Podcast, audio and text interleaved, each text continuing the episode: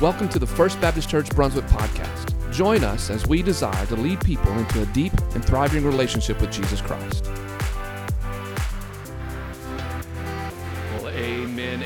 Have your Bibles with you this morning, and I'm sure that you do, would you please take them out and go to the book of Luke? Luke chapter 1 is where we are today as we are continuing uh, our series titled A Christmas Playlist, where we are looking at the songs of Christmas. We're looking at the original songs of Christmas. There are four songs uh, that are found in the birth narratives. So they're found in the book of Luke, Luke chapter 1 and Luke chapter 2.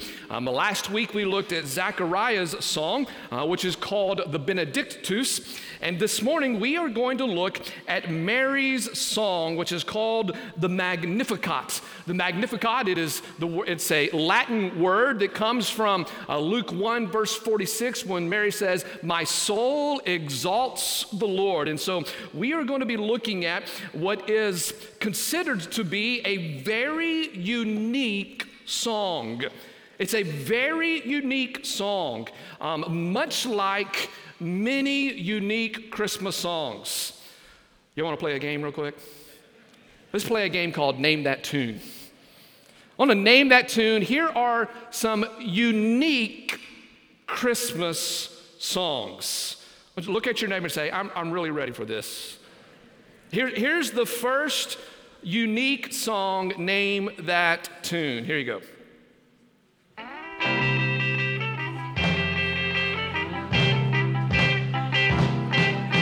Anybody know that one? You know you're the mastermind. All right, very good. That is Run, Run, Rudolph.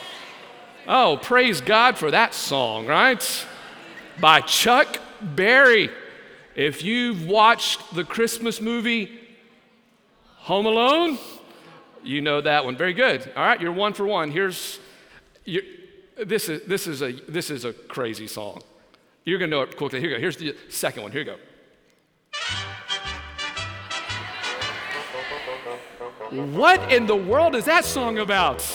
I want a hippopotamus for Christmas. Y'all know that song, don't you? I mean, is that not a weird song?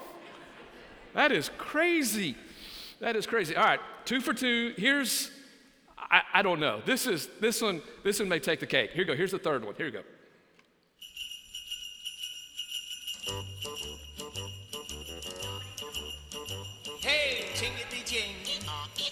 Dominic the donkey. The Italian Christmas donkey. All right, cut that off. Dominic the donkey. What in the world?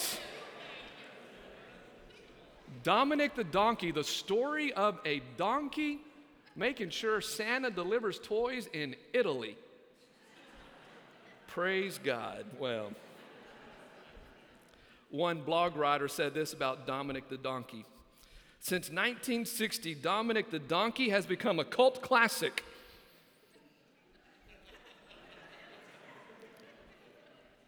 Because people can't believe it exists. Isn't that good? Because they can't believe that exists. Well, our text this morning is a song that many people can't believe exists. Many people cannot believe that the text that we're looking at this morning that it exists. This passage of scripture, we're going to look at verse 26 through 55. It is in my estimation one of the most beautiful, one of the most powerful, one of the most awe-inspiring songs in all of scripture. In our text this morning, we find the unique details of God's plan to redeem mankind. And as a result of this, this is this unique song. It details God's plan and it tells of a unique birth. And what I want us to see this morning is this I want us to see how one girl made adjustments in her life because of this major event. This event literally changed the world. I want you to follow along with me. Luke chapter 1, verses 26 through 55. Follow along in your copy of God's Word, and let's read this story. Now, in the sixth month, the angel Gabriel was sent from God to a city in Galilee called Nazareth to a virgin engaged to a man whose name was Joseph, who was a descendant of, Jacob, of, of, of David. And the virgin's name was Mary. And coming in, he said to her, Now, this is the angel Gabriel. He's coming in to speak to Mary. This is his second Mission Impossible trip. He has spoken to Zacharias earlier, but this is his second Mission Impossible trip. And he comes in and he says to Mary, Greetings, favored one, the Lord is with you. Verse 29, but she was perplexed at this statement and she kept pondering what kind of salutation this was. I want you to look at that Greek word perplex or that word perplex for just a moment. The Greek word for perplexed, it means this that she was petrified. She was scared to death. Now, I don't know about you, but if an angel ever shows up at my door, I think I may be a little afraid as well. Amen? I mean, an angel shows up unexpectedly and she is perplexed. She is frightened. She is scared. Now, what I want you to see, because we're familiar with this story, but what I want you to see is watch how God through Gabriel, handles fear. Watch how God, through Gabriel, how he handles Mary's fears. Look at verse 30.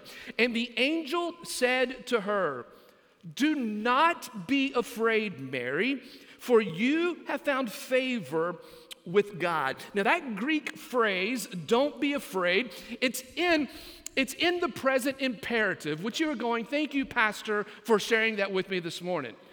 What does that mean? The present imperative means this that God, through the angel, is speaking directly to Mary at that moment in the present. The imperative means it is a command. Excuse me. It is a command. So Mary is perplexed by the angel coming to speak to her. She's pondering what the salutation is. She's afraid. And God, through Gabriel, says, Mary, stop fearing. Do not be afraid. It is a command, but we need to understand this. It is a command out of comfort. God sees that she's afraid. I mean, she's, she's, she's, she's a young girl from 12 to 16 years old. She's, she's, she's engaged to be married. She's got the rest of her life in front of her, and now she receives this visit from an angel, and she is afraid. And the angel Gabriel says, Mary, don't be afraid. He comforts her. Moms, dads, I don't know if you remember these moments with your children or not, but do you ever remember having to comfort your child when they're afraid? Do you remember those moments when you comfort your son or your daughter when they are afraid? And in those moments, here's, here's what you do you don't scold them, you hold them, right? You don't yell at them and get onto them for being afraid. Instead, what you do is you, you hold them and you, and you comfort them, and then you give them reasons why they don't need to be afraid.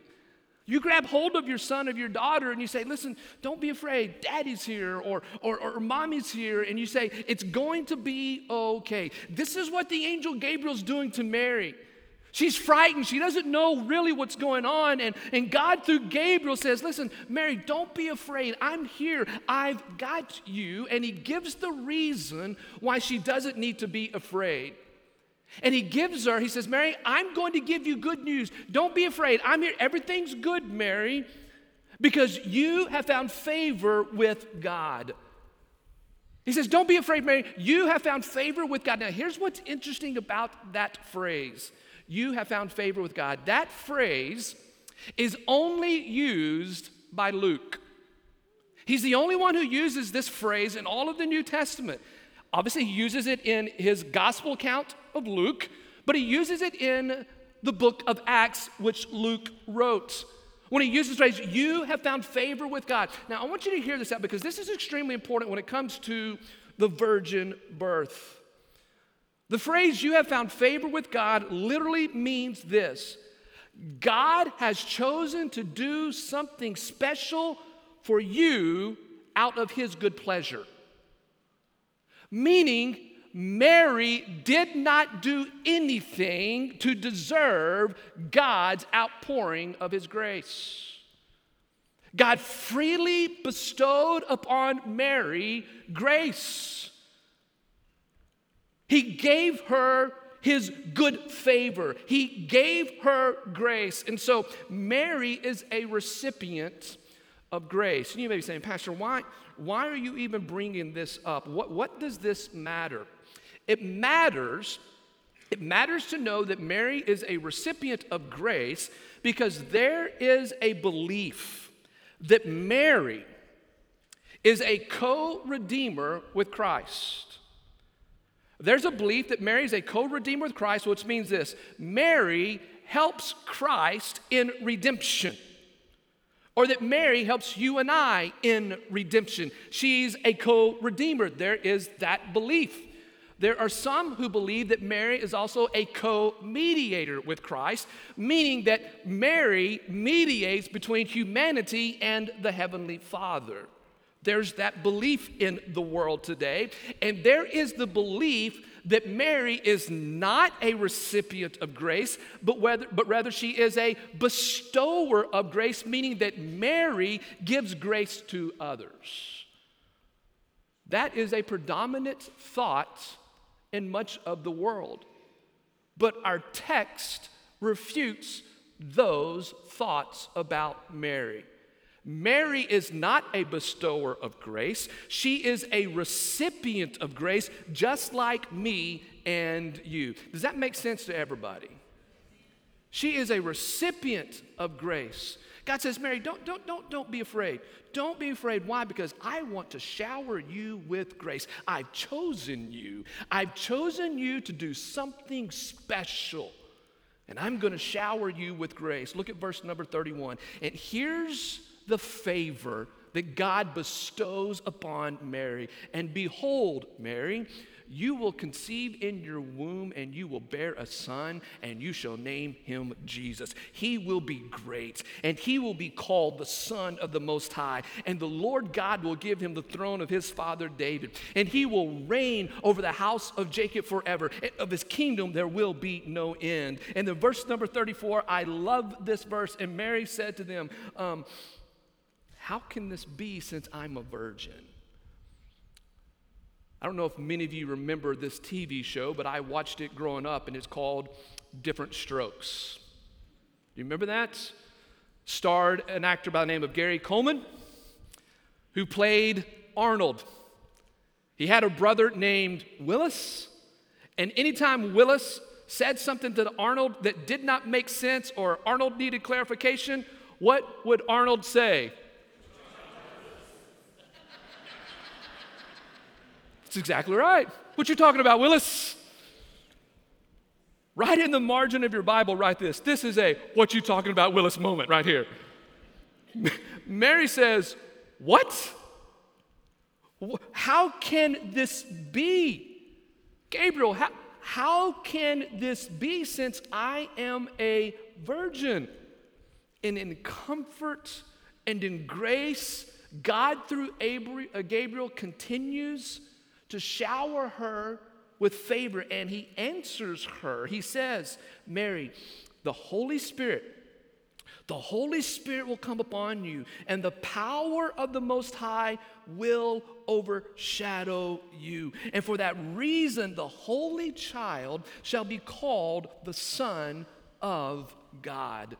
That, that phrase will overshadow you, shadow you, shadow you is, is the same phrasing that the Old Testament uses to refer in Moses' tabernacle when the Spirit of God filled the tabernacle, when the cloud filled the tabernacle. It filled the entire room. It's the same phrasing that is used when the psalmist writes in Psalm 91, verse 1, that he who dwells in the shelter of the Most High will abide in the shadow of the Almighty. So when, when Mary says, How can this be? How can this really happen? God says through Gabriel, Here's what's going to happen, Mary. Here's what's going to The Holy Spirit is going to come upon you, and the power of the Almighty is going to overshadow you. Meaning, she is going to be filled with the Spirit. The Holy Spirit of God is just going to envelop her and overtake her life. I want you to write this word down out in the margin of the Bible, out beside verse 35. Write this word down. Write the word doctrine. D O C T R I N E. Write the word doctrine. Because here, what we have just read it is the doctrine of the virgin birth. This is an extremely important doctrine in our faith. Next to the crucifixion, next to the resurrection, this event garners a great amount of attention the doctrine of the virgin birth. I heard the story of, a, of an eight year old boy who was extremely knowledgeable of Scripture. And he began to have this conversation with his mom about the virgin birth. And he, and he looked at his mom and he said, Mom, um, which virgin was the mother of Jesus? The Virgin Mary or the King James Virgin? I mean, this is a big deal, right? I mean, the virgin, the doctrine the doctrine of the virgin birth, what we celebrate here at Christmas time, folks, this is extremely important in our faith. This is foundational to our faith, and it cannot be denied. We are to be followers of Christ, and this is one of the things that we are to believe. That we are to have the faith of a child and to believe the doctrine of the virgin birth. Now, let me give you let me give you four quick statements about the virgin birth. This isn't on the screen, and you can write these down, but here's four statements about the virgin birth that I believe that we need to understand. Number one, the virgin birth is clearly taught in the Bible. The birth of Jesus from a virgin was prophesied 700 years before Christ was born. The prophet Isaiah, Isaiah chapter 7, verse 14. Matthew gives his account of the virgin birth. Luke, what we're reading and studying uh, today, gives his account of the virgin birth. The virgin birth is clearly taught in the Bible. Number two, the virgin birth has it's been universally believed by all denominations of the Christian faith. Um, Evangelicals believe it, Christ, uh, uh, uh, Protestants have believed it, uh, Orthodox believe it, Catholics have believed it as well. And so this is, it has been a universally believed uh, doctrine. But here's the third thing that we need to understand about the virgin birth the virgin birth of Christ is not the Immaculate Conception. It is not the Immaculate Conception. Now, I know some of you men who are football fans. You may be thinking of the 1970s Pittsburgh Steelers and Franco Harris, who made a miraculous catch that has been titled the Immaculate Reception. It's not what we're talking about here. Immaculate means miraculous. But many people believe, wrongly believe, that the Immaculate Conception is the teaching that Jesus was conceived by a virgin. That's what many people believe, but they believe that incorrectly. The Immaculate Conception, again, this is being taught. The Immaculate Conception is the teaching that Mary herself was immaculately conceived.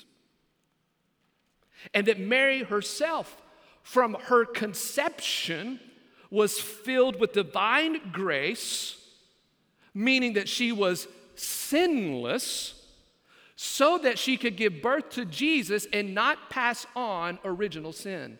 That's the Immaculate Conception that is being taught. Do you see that we have a problem with the Immaculate Conception? Mary was not sinless. Mary has never been sinless. Mary was just like you and I. So, the virgin birth, it's been taught by Scripture, it's been universally believed, it's not the Immaculate Conception. And the fourth thing that I want to share with you is this in the last 150 years, just in the last 150 years, the virgin birth has been hotly debated. But only in the last 150 years. Up until about 150 years ago, the virgin birth was overwhelmingly received. But since then, since the rise of liberal Christianity or liberal theology, Liberal meaning this, that they do not have a literal uh, view of God's word, that they believe that you can make God's word say what you want it to say. That's a liberal view of Christianity, that's a liberal view of Scripture. Since the rise of liberal Christianity, this doctrine has come under, under debate. Some theologians have said this you know what, this virgin birth is just a superstition. It's truly not true. Some theologians have said that this is a legend just to make Jesus divine. Some have said this is just a pagan myth. Now, listen to this a well known and popular pastor whom many of you follow, has said this in one of his sermons on Christmas and the virgin birth. He said this One of the challenging things about the Christmas season and one of the challenging things about the Christmas story is, in fact, the Christmas story as it relates to the birth of Jesus. Because there's so much miraculous, that it's so amazing that it is truly unbelievable, uh, that it's truly unbelievable. A lot of people don't believe it, and I understand that. And he goes on to say this If somebody could predict their own death and their own resurrection, I'm not at all that concerned about how they got into the world. Because the whole resurrection thing is so amazing. And then he says, Christianity doesn't hinge on the truth or even the stories around the birth of Jesus. That should make you gasp. That a well known, popular pastor, whom many of you have listened to, said that Christianity does not hang on the truth or even the stories around the birth of Jesus. He says all that matters in the life of Jesus is his resurrection.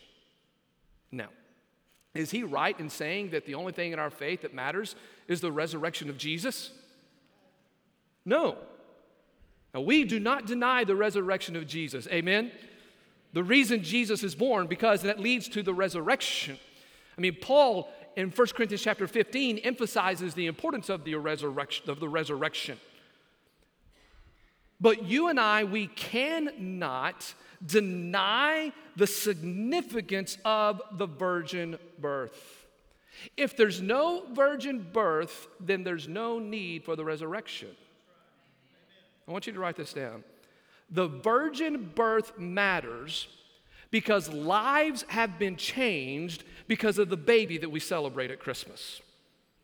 The virgin birth matters because lives have been changed because of the baby that we celebrate at Christmas time. The virgin birth is extremely important. And what I want to do in our rest of our text, I've got about another hour to speak, is I want to share with you how Mary's life changed and how she made the proper adjustments in her life because of this virgin birth. Mary's life was changed because of the virgin birth. And the story of the gospel is this your life can be changed because of the virgin birth as well. I want you to write this down. Number one, write this down. Mary decided to count the cost of obedience. Because of the virgin birth, because of God showering her with favor and saying, You are going to be the mother of the Christ child, Here's what Mary said I'm going to decide to make a decision to be obedient to Christ. Look at verse number 38.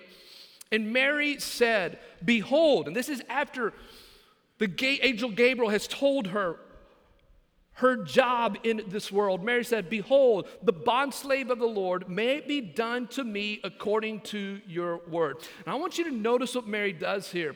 One, she listens to the word of the Lord. When Gabriel comes to Mary, it is God Himself who is revealing Himself to Mary. And when God has revealed himself to her, Mary makes the necessary adjustments to be in union with his will for her life. I don't know if you all remember the story or remember the book or the Bible study written by Henry Blackaby called Experiencing God. Many of you may remember that. I think one of the greatest Bible studies that is out there. But in that study, Henry Blackaby said this Whenever God reveals himself to you, it is his invitation for you to join him in his work. And when he invites you to join him in his work, it always leads to a crisis of belief. When God speaks, listen, when God speaks, when God reveals himself to you, when you have an encounter with the Heavenly Father through the reading of his word, through worshiping with other believers in Christ Jesus, through prayer, or maybe somebody has spoken to you and you have an encounter with the living God, that revelation of Himself to you is His invitation to you to join Him in His work. Meaning this, God wants you to join Him where He is already working. And so, in our text, in our story, God reveals Himself to Mary and says, Mary, I want you to join me in my work, and I want you to do what I, I have for you. And whenever God reveals himself to you, it's going to lead to a crisis of belief. Now, I don't know if, I don't know if this is if you've experienced this or not, but I've had this experience in my life uh, on several occasions that when God asks me to do something or reveals himself to me, I always question it. Is anybody with me? And it leads to a crisis of belief. Should I obey him I hear you, but should I obey him or should I not obey him and stay exactly where I am? And all through scripture, you see men and women whom God has revealed himself to, and they come to a crisis of belief. Think about Joshua and the walls of Jericho. God says, Hey, Joshua, I want you to take your men and I want you to, you know, I just want you to walk around the walls of Jericho. And then after the seventh time, I want you to yell and the walls are going to fall down. Joshua, yeah, okay, God, whatever. That's impossible. But here's what Joshua does he's at a crisis of belief. Think about Gideon and his 300 men. The nation of Israel is under attack by multiple armies, by the, by the Amalekites, the Midianites, the termites. They are all after them. They're under attack. And Gideon gathers an army. Listen, listen, I, I want you to get this. Gideon's, he, he collects 32,000 men to go to battle. 32,000. He's like, God, man, I'm ready. I'm ready to go to battle. And, and God just, just taps on his shoulder and says, Hey, Gideon, I need you to take away 31,700 of those men. What? God, you really you want me to take away over 31 you want me to fight with 300 men? There are countless men out there. God, we can't do that. God says, "You just trust me." Gideon had a crisis of belief, did he not? He had a crisis of belief. Think about Peter. Peter's a fisherman. And not one time in Peter's life when he was fishing did he ever take a fish out of the water, out of the net, and find a coin in the fish's mouth. Not one time until Jesus shows up on the scene. And Jesus says, Hey, Peter, here, here's what I want you to do. I want you, since we need to pay our taxes, he says this I want you to go fish, pick up the fish, and there you're going to find a coin. Peter, no, Jesus, you're, you're crazy, Jesus. This has never happened, Jesus. Do you not understand? This isn't normal, Jesus. Jesus said, Trust me. Just trust me. He had a crisis of belief. But here's what's great about, about Joshua, about Gideon, about Peter, and about Mary is they made the decision to obey. And because they obeyed, God did amazing things through them. Now, is obeying God costly? Look at your neighbor and say, You bet it is. When you obey God, it is going to cost you something. When God reveals himself to you, as he revealed himself to Mary, it literally changes your life. And when God reveals himself, you have to decide whether or not you are going to count the cost. Because there comes a cost at following Jesus. Think about what Mary had to give up her reputation. Here's a young teenage girl who is not married, it hasn't been consummated, and she shows up pregnant. So, Mary, how, how did this happen? Well, you know, the Holy Spirit, God, okay, Mary. And she's shunned. And for years, she had to give up her reputation.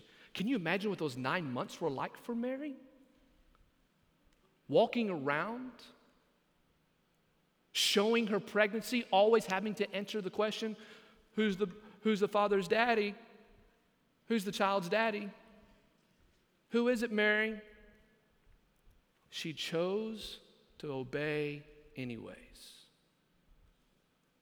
Folks, I think there's a great message in that for us today. And students, a great message for you. Because you're going to experience things that, that I've never experienced, that my, my parents never experienced, that my grandparents, you're going to experience things that we have not experienced because of the times that we're living in. And you're going to have to choose whether or not you're going to count the cost to follow Jesus Christ. And He's going to ask some of you, are you going to count the cost? And you don't worry about what anybody else thinks about you. And we need boys and we need girls. We need men and women who say, you know what? I'm going to count the cost. I don't care what the world says. I'm going to obey God because He's got a plan for me. And when you do that, when you do that, it opens up the door for God to work through you. It opens up the door for God to do the miraculous through you. When you say, I don't care what people think about me. I don't care if, if we live in a cancel culture. I don't care what the culture says about me. I know that I had an interaction, I had a revelation from God that's been confirmed in His Word, it's been confirmed by other people, and I know I'm in God's will, and I'm going to do it. I don't care what it costs me.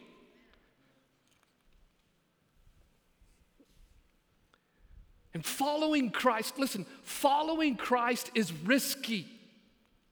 Following Christ, He's going to ask you to do things that are risky. He's going to ask you to do things that cause you to, to step out of faith. He doesn't want you to remain in the comfort zone. He says, I want you to get out. I want to reveal myself to you, and then I want you to obey me.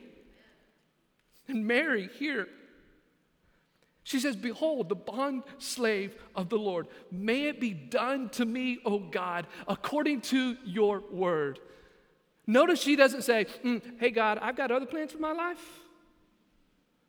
How often have we said that? God, this doesn't fit into my plans.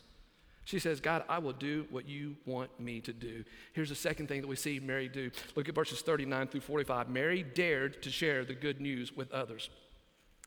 Y'all have a few more minutes? I'm, I'm running late on time, which is normal, but can I have permission to go a little bit further? Can I do that? Here's what we're gonna do, okay? We're just gonna stay here until six o'clock. and then we're just gonna conclude with a great night of worship, okay? All right? We'll call a restaurant to bring in food. All right, just give me a couple more minutes because this, this, this, is good. No, number two, the second thing that Mary did was this Mary dared to share the good news with others. One, she, she, she made a decision I'm counting the cost, I'm going to do it. God, I'm with you. And then she decides, you know, I'm going to tell people about it. I'm going to tell what God's doing in my life. I'm going to tell them what the good news. Look at verse 39 now. This time Mary arose and went in a hurry to the hill country, meaning she did not delay. She, she received the good news and immediately she went and she shared the good news. She went to the hill country, city of Judah, and entered the house of Zacharias and greeted Elizabeth. Elizabeth heard Mary's greeting, and the baby leaped in her womb. By the way, that is proof that a baby is a human. Amen? And Elizabeth was filled with the Holy Spirit. And she cried out, with a loud voice and said, Blessed are you among women, and blessed is the fruit of your womb. How has it happened to me that the mother of my Lord would come to me? For behold, when the sound of your greeting reached my ears, the baby leaped with joy. And blessed is she who believed that there would be a fulfillment of what had been spoken to her by the Lord. She shared the good news, and she did not hesitate. Ladies, when you find out that you are pregnant, what do you want to do? You want to share it, don't you? You want to tell everybody the good news. I remember when Angela and I found out that we were pregnant with our oldest daughter, Abigail. We were living in Atlanta at the time, and Angela naturally wanted to share the good news with her mom. It just happened to be around Easter time, and her mom was coming out to visit us, anyways. And so Angela said, Well, let, us think of a creative way to share with my mom that we are expecting. So Angela created this package where she had two baby bottles. One was filled with pink candies, the other one was filled with baby blue candies. And then we bought a bib that said this, You're the best grandma. Put it in this package. It was beautiful her mom uh, comes to our, our, apartment and, and uh, we give her the package and she opens the package and she has a confused look on her face. I mean she looks at the bib you're the best grandma and then she looks at our dog. It's a true story. We had our dog Titan, he was, he was a puppy at that time. So she looks at the dog, Titan. She looks back at the bib. You're the best grandma. And then she looks back at Titan and says, Titan, thank you so much for my bib. You're the best grand dog ever. At this point, my wife jumps out of the seat of the couch and yells, Mom, I'm pregnant. And her mom was like, oh, great, good. Why didn't you tell me? You know, anyways. but listen, but what we see here is as soon as Mary receives the good news, she goes and tells somebody. She goes and tells somebody. She tells somebody else the good news. It's another message for us at Christmas time, amen? Folks, we have good news. And the good news only becomes good news to those who need it when it gets to them in time. It is not good news for you once you pass from this earth if you've never received the good news down here. Folks, we've got the good news. And we, like Mary, we need to dare to share the good news. Amen? So Mary decided to count the cost. Mary dared to share the good news. And here's the last thing, and then we'll be done. Number three, Mary delighted in God's will. Look at verse 46. Mary delights. She, she burst out in song. Look at verse 46. And Mary said, My soul exalts the Lord. My soul exalts the Lord. The Greek word for exalt is megaluno which literally means to make great. To make great. As soon as she has decided to obey the Lord and be in agreement with His calling on her life, she tells other people about it and then she breaks out in song. She says, God, I want to make your name great. God, it's about you. Thank you for using me, but God, it is about you and about your story of how you're going to send the Messiah. You've prophesied this, oh God, and now you're going to use me to make your name great. Verse 47 And my spirit has rejoiced in God, my Savior. Mary burst out in song and says, God, I just want to tell you know that I love you. Thank you, thank you, thank you. And she says, God, I'm in agreement with my lot in life, and I want to bring you glory. What I love about this is that you never see Mary complain. Are you with me? She doesn't complain. She doesn't talk back to God and say, Well, you know, God, I don't know if this is really a good plan. You know, it's never been done before. She doesn't complain. Rather, what she does is she burst out in song. She burst out in song and she delights in doing God's will. And she says, God, no matter what takes place, I'm all in. You know, there's that great song that we hear so often at Christmas time called Mary Did You Know? It's a great song. But the question is posed in that song Mary, did you know?